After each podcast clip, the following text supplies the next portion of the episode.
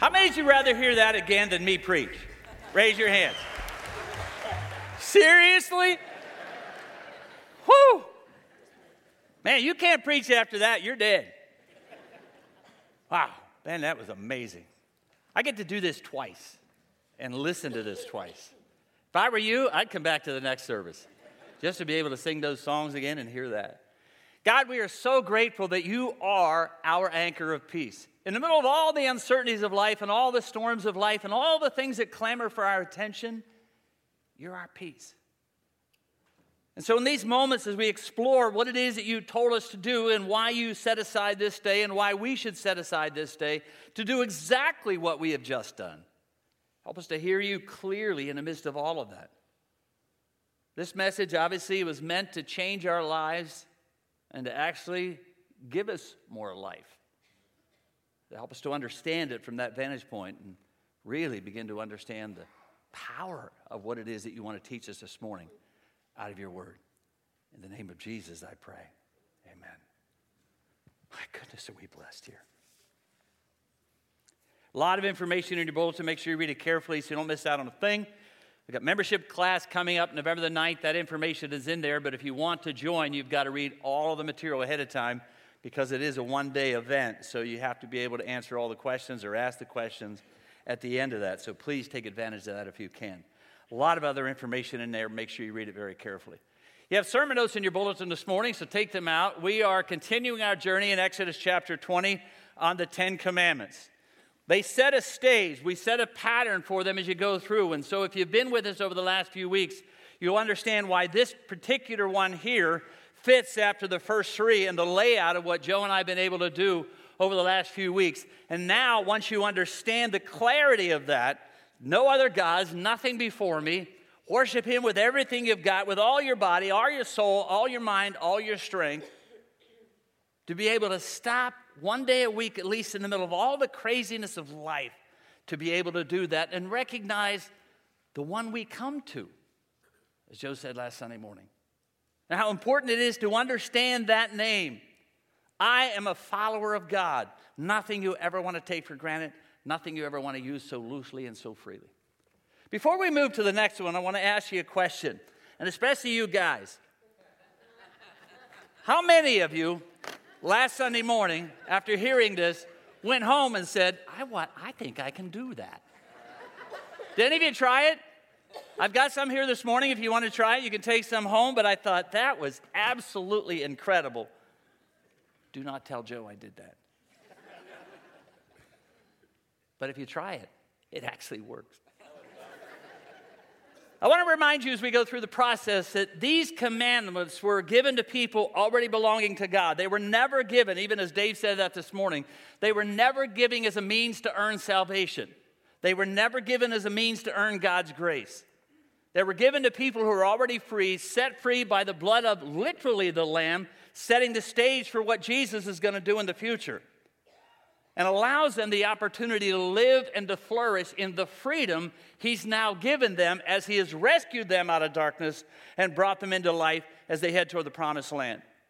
And nowhere is that more practically applied than in this particular commandment. We're in Exodus chapter 20, verse 8.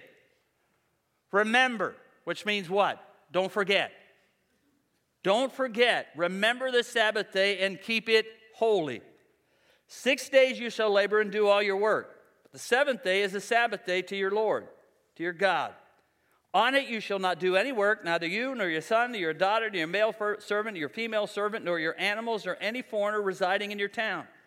For in six days the Lord made the heavens and the earth, the sea, and all that is in them. But he rested on the seventh. Therefore, the Lord, God, notice again, you see last Sunday, Joe was talking about how the large letters and the small letters, He's saying this with absolute authority. God, Yahweh, the Lord, blessed that day and said, I want you, you and I, to make it holy. Holy means to protect it, to put a boundary around it, to put a barrier around it. Don't let anything get through to that. Don't let anything keep you from doing that. Protect it, respect it. God says, I've got a gift for you. I got a gift that will help you to enjoy life help you to live life to the fullest, help you to live longer, a day that you can look forward to, a day that you can enjoy. God knows how we're wired. He made us. He made you, He made me. God knows exactly how we're wired, and He knows exactly what we need. And in light of that, He said, I've got a great gift for you, and I really want you to protect it and use it wisely. Now, before we get into that aspect of it, remember the Sabbath day and keep it holy, we cannot move too fast past the first half of that. Look at it again in your notes. For in six days God created the heavens, the earth, the seed that is in them. We cannot move too fast past that phrase. I believe there are a number of foundational truths in the Old and New Testament that we have to embrace and believe. The rest of Scripture flows out of those. You doubt them, and the rest of Scripture begins to crumble. You understand that? There are some foundational truths all the way through Scripture. There are some hard things to understand. Believe me, I get that. But there are some foundational truths in the Old Testament and the New Testament that you and I have to embrace to believe because the rest of the New Testament or the rest of the Old Testament flows out of those truths. New Testament, the incarnation. God became man. God, the God of the universe, became man.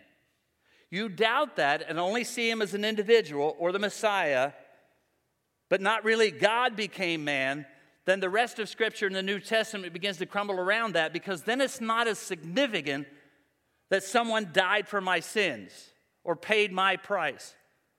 It is significant when I clearly understand that the God of the universe became man and paid the price for my sin. You understand what I mean by a foundational truth? All the New Testament is built on that premise, and it flows out of that all the way through. The Old Testament is built on this premise. In God's six day creation, He created the world. And the story flows out of that. Now, believe me, we live in a context over the last 50, 60 years where everybody's beginning to doubt so many different truths where sometimes we wonder if some of these stories in the Old Testament really make sense and how they flow into the process. But I'm telling you, you and I need to understand that we believe God created this world. We believe that God created this world and He did it in six days. Literal creation, literally six days. Kinds of debate, I get that. I honestly believe that teaches us that we have a young earth, not a millions and millions and millions of years old earth. Now, you and I have to decide do I believe scientists who weren't there or God who was? Right? But you understand how clearly that is a foundational truth that sets the stage for the rest of the story. Because I begin to doubt, or if I begin to doubt what God has done or what God says He has done, I begin to doubt some of the other things that God says He has done. You follow me? That's why that's so important. You can't just fly by that. You got to remember, evolution is a theory not a fact. So often we see it as fact. But I love that phrase. Somebody gave it to me years ago that you and I have to decide do we believe scientists who weren't there or God who was? And you and I have to decide which one. Now, the first part of that. Remember the Sabbath. Three purposes in your notes of the Sabbath physical restoration or rest, Sabbath, Shabbat, to stop. Secondly, spiritual alignment or realignment. And thirdly, an amazing reminder that one day a week, Hopefully, you're doing it every day, but one day a week, I get a chance to just reflect on everything that God has done for us. Now, this command speaks to a number of people. It speaks to those who really don't think much about the weekend, and for those who really think a lot about the weekend and end up wasting it, especially for those who live for the weekend and can't even remember what they've done. But it also speaks as a reminder to those who we would call workaholics who never seem to rest. Now, I know some of you are forced to work overtime. I get that. I know a lot of you work different shifts, and I certainly get that. Where some of you honestly do not have a choice. You are forced, if you want to keep your job, to work 78 hours a week. I understand that. So make sure you're, I want to make sure you're aware of that. But I also know that most people, or many people, who end up working 70, 80 hours a week are not forced to, but just do sometimes based on financial gain. You've got to be really careful with that. Or that's how they're wired so much that their life becomes what they're doing. And they do it all the time. They don't know how to invest in their family, they don't know how to invest in their life, they don't know how to invest in their marriage or their children or whatever that may be. And so they end up working hour after hour after hour. Some because they really want the financial gain, we want to stockpile it up. And others because that's just what they do and they don't know how to turn it around.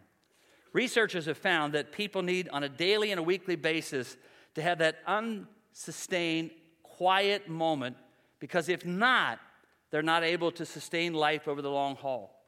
You and I in your sermon notes function at peak performance when we take one day a week to rest and replenish. God knew that thousands of years ago. If we violate that design, we're abusing our bodies and our souls, and little by little, we diminish our effectiveness. We live in a highly sensual world. You know that as well as I do. We're constantly bombarded with images, sights, sounds, noises, and clutter. Our brains actually get adjusted to that, and in fact, if we're not careful, become addicted to the noise. To reset the balance in our senses, we've got to have a regular time of Sabbath where we experience quiet, rest, silence, and solitude. In other words, you know what the other words are? Got to unplug. Those words were written by a friend of mine who's a psychologist who said, We've got to understand we live in a, such a highly sensual world that every sense in our body and our life and our mind is being stimulated over and over again. 50 years ago, you didn't have that issue. Technology is a wonderful thing. Don't dis, I don't want to diss that. Technology, Thomas Edison thought the light bulb was the greatest invention ever. You know why? Because now we can see. You know the flip side of that? Now we work all day long and into the night. Never intended it to be the flip side of that. He just thought this would be great that we have light and have it on a more regular basis. What he didn't anticipate that that was going to cause the industrial or the agricultural revolution to go to the industrial revolution, which now instead of working from dawn to sunup, we just keep working. And then all of a sudden we do what? Shift work. No farmer did shift work 150 years ago. I mean, they worked all the time. I grew up that way. But all of a sudden, everything began to change when we did that. We need to understand how incredibly important it is to stop, shut down, unplug, and rest. Now, I've heard people through the years brag about never taking a day off for so many weeks. I just work nonstop, endlessly, and they talk about that. And they wear it sometimes like a badge of courage. What always intrigues me about that is why would you brag about violating that particular command? I mean, would you really brag about lying, cheating, or stealing in the context of those commands? Shoot, it was awesome, man. You can't believe what I stole this week. I just got to tell you about that. I lied through my teeth this week. I couldn't believe how much I got away with. I mean, who would do that? Nobody would brag about those things, but sadly, sometimes we brag about violating this command. I, have just never had a day off. Don't take a day off. Don't need to take a day off. I'd rather burn out than rust out. Doesn't matter. Either way, you're out. Scripture speaks against being lazy. I get that, absolutely get that. But to function effectively, we need regular rest to stop and enjoy what God has created. You see why the two go together. Second purpose spiritual realignment. When God finished creation, I love it how it says in verse 11, he rested. I don't believe God, at the end of creation, had to sit down and say, Whoa, was that tough? I mean, that light thing, like, I just, this just took everything out of me. The moon, the stars, I mean, you realize how many there are? I mean, it took me forever to get all of those done, and I just, whew, that was tough. I don't believe God did that at all. God rested because he was done. The Sabbath day is not just a day of rest, though it is, but it's also spiritual realignment to this eternal truth. So much so that I wrote it in your sermon notes that there is a God in heaven and it's not you and I. So we need to quit acting like we are. To quit carrying around on our shoulders the weight and responsibility of the whole world, God calls us into a weekly discipline that will remind us on a weekly basis in a healthy way that God is in control so I don't have to be. Isn't that a great truth? See, otherwise, there are two extremes if you're not careful. Two extremes to that if we don't understand it. One is arrogance, thinking the world or my business or whatever it may be can't survive without me. Or depressed, thinking you've got to keep doing it to survive. You see the difference between the two? If we keep doing it so much, so hard, so fast, so often, we act like the world or our business or whatever it is just can't somehow survive without me. Or we get so depressed because we got to keep doing it just to survive. Now, I know those of you who are starting businesses in different contexts of your business, believe me, I understand the variations of all of that as you begin to start out, but you've got to figure out a balance in all of that because I'm telling you, it's going to not only cost you your life or years or days in your life, but it's going to cost you in real misaligning your priorities in life. And it'll cost you more than that. One of the most fascinating phrases I ever found years and years ago is in John 17. It's the what we call the high priestly prayer of Jesus. Headed to the cross, knowing that it's going to be in the next 48, 72 hours, going to be on the cross of Calvary, spending time with his disciples, been in the upper room with them, had the Last Supper. We're going to celebrate that next Sunday morning. Went out, they began to sing, and talking on the way, and he's giving them some incredible truth out of the book of John. John records it more than anybody else. And then all of a sudden, he almost walks away from them and he begins to pray. And he says this amazing phrase Father, I have completed what you sent me here to do. Do you have any idea how much freedom there is in that phrase? Because if you stop long enough to think about the ministry of Jesus, you've got to believe that there were more people to heal, more people to rescue, more people to redeem, more sinners to bring into the fold, more disciples to train, and the list is endless. You have to understand that there was hundreds of thousands of more things he could do, but he was able to come to that point in that particular prayer to say, God, I finished what you sent me here to do. You know what that clearly means? He understood who he was, understood what he was here to do, and he understood his priorities and he was not going to get them out of line. And he gave us an amazing example of that. You learn a lot in ICU for six days with your heart racing 180 to 210 beats a minute. I learned a lot by the necessity of doing this. You also learn a lot by watching people in all these years of ministry who, for years, over balance and get their life out of balance and out of kilter, who work so hard and rarely don't understand how to enjoy the life that God has given them, and they miss the enjoyment of their children, they miss the enjoyment of their family, or they work so hard to stockpile to the end so that when we get there and get to that point, we'll be able to do all of those things, and then one or the other passes away. Got to understand how much I've seen in all these years of ministry when I've seen people get this out of line and why I think it's so incredibly important. The third purpose is that a weekly reminder that we stop and pause and recognize. Now, you do this every day, I hope, but once a week to be able to stop and be reminded of God's amazing grace. There's a lot of verses that I have, I think, in your sermon notes one is in Deuteronomy 15. Remember that you were slaves in Egypt, that Lord God brought you out of there with his mighty hand. Therefore, the Lord your God has commanded you to observe the Sabbath day. Over and over and over again, the Old Testament, God reminds them of everything he has done for them. Do you know why? Because he knew they'd forget.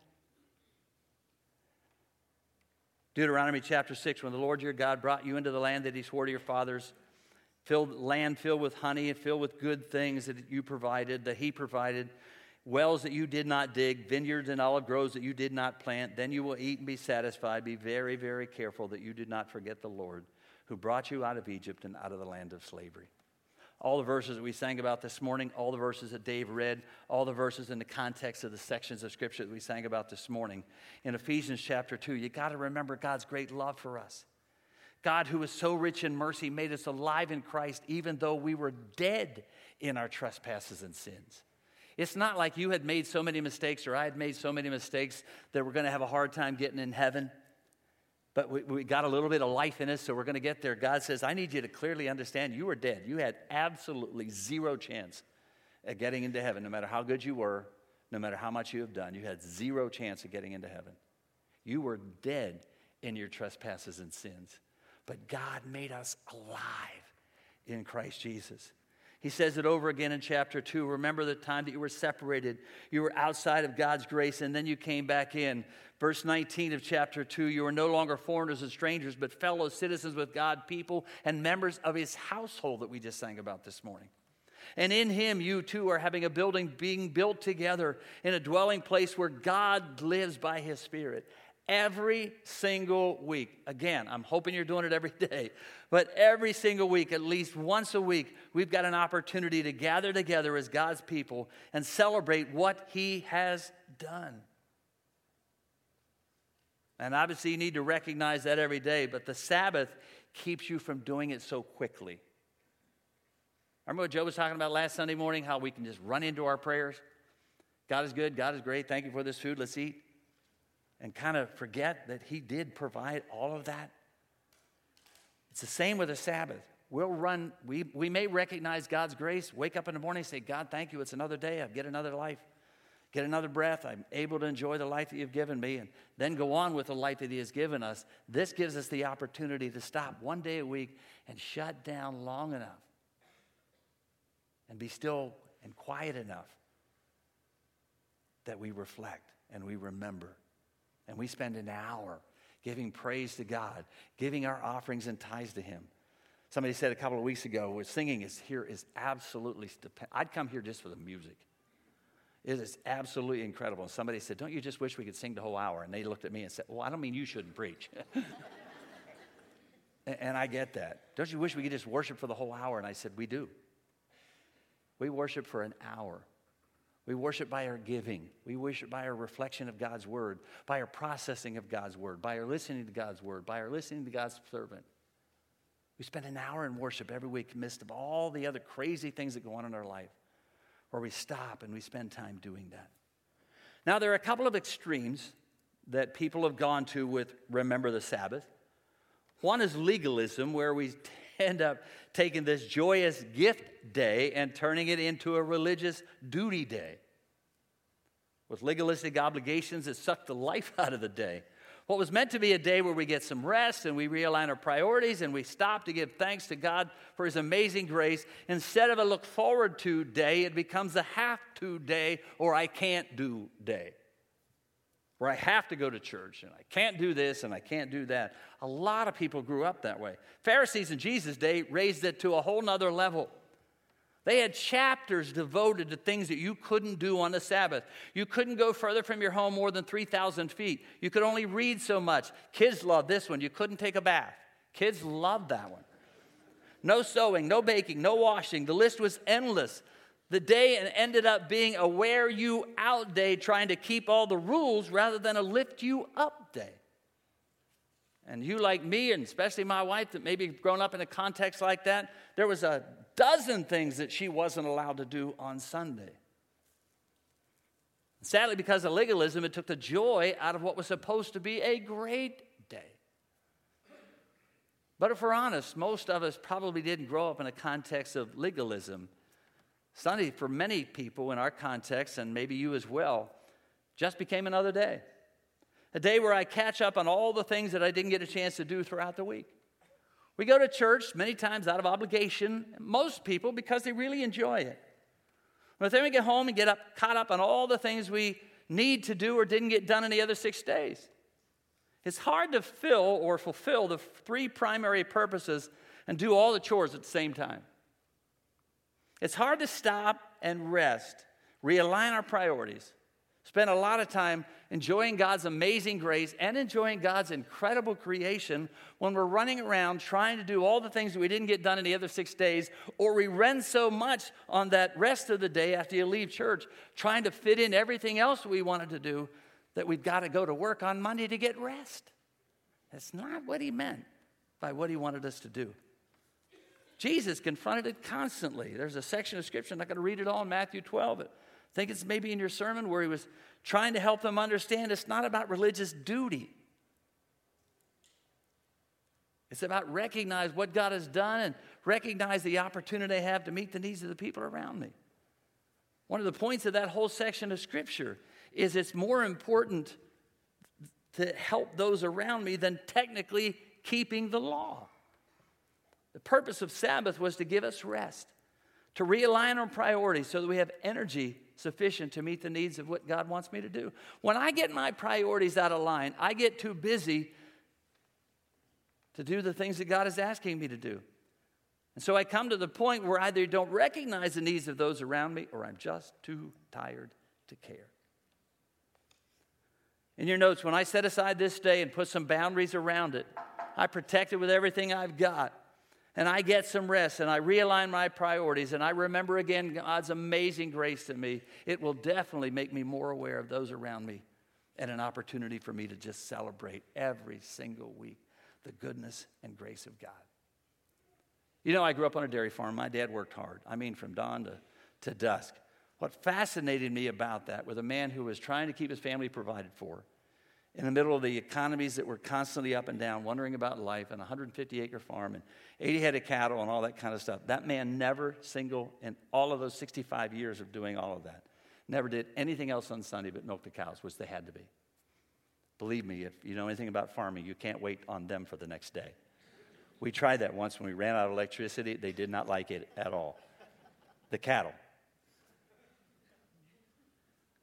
So you fast forward, after 75 years of doing all of that, still living on the farm, he allowed other farmers around the area to do crops and to do all of our farming and crop the rest of the farm. The boys came to him one day, twins that we had grown up with, and said, You know, Mike, we'd love to do this. He said, I've, I've got one favor. For 75 years, I've never did any crops on a Sunday. And I'd love for you not to do that. I'm not telling you what you have to do on your farm. I'm just asking if you're not, if you're able to not do that on my farm. He said, Mike, we've respected you for 70 years. We will absolutely not do that. You're going to have to decide what you want to do. I get that. When my girls were little, man, on Sunday, and you got to remember what I do for a living. I work on Sunday. But I'm telling you, Sunday afternoon at 1 o'clock, I shut down. Like kids, we had so much fun the afternoon. We did things. We spent the day sled riding, ice skating, building forts, doing things in the woods, swimming in the river, whatever it was, just to enjoy this incredible gift that God has given us in life, relationships, family, and God's creation, which I still think is why He puts it where He does in that context. Not only the fact that He rested, but what it is He wants us to do. We celebrate it every week.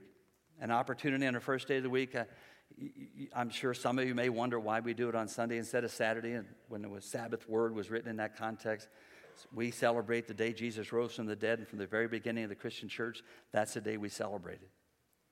This command, though, is not so much about a, a day as it is an attitude about God, myself, and the life He's called me to live out. A light that has balance, that regularly gets my priority state constantly and continually reminds me of God's amazing grace so that I have renewed energy to love God and love people. But if you don't protect it, you don't put a guard around it, you don't make it holy, I'm telling you, it won't happen. And so he says to you, I just want you to know I've got a gift, man. I got a gift, ladies. It is a gift that allows you every single week just to stop. Literally stop. Unplug. Realign. Did I get things out of line? Am I ignoring my families for that extra income? Am I ignoring my wife for the, my pleasures? Am I ignoring my kid? Whatever the, I can't tell you what it is. I know what we did. I know what I do. I know what I still don't do on Sunday. Not because I'm supposed to, or shouldn't, but I get to. So, this is what I want you to do. I want you to stop. Don't look at your watch. How many of you already did? Be honest. No. Don't look at your watch. Don't look at your phones. Don't say, oh, dear Jesus, is he not done yet? For two minutes, I just want you to stop and say, God, what are you saying to me about this? Have I gotten things out of line? Have I not taken advantage of this gift that you gave us 5,000 years ago? It's not like we didn't know. If so, tell me what to do and what I need to rearrange in my life so that I do. And maybe it's just an opportunity for you one more time to say, God, thank you. So, bow your heads.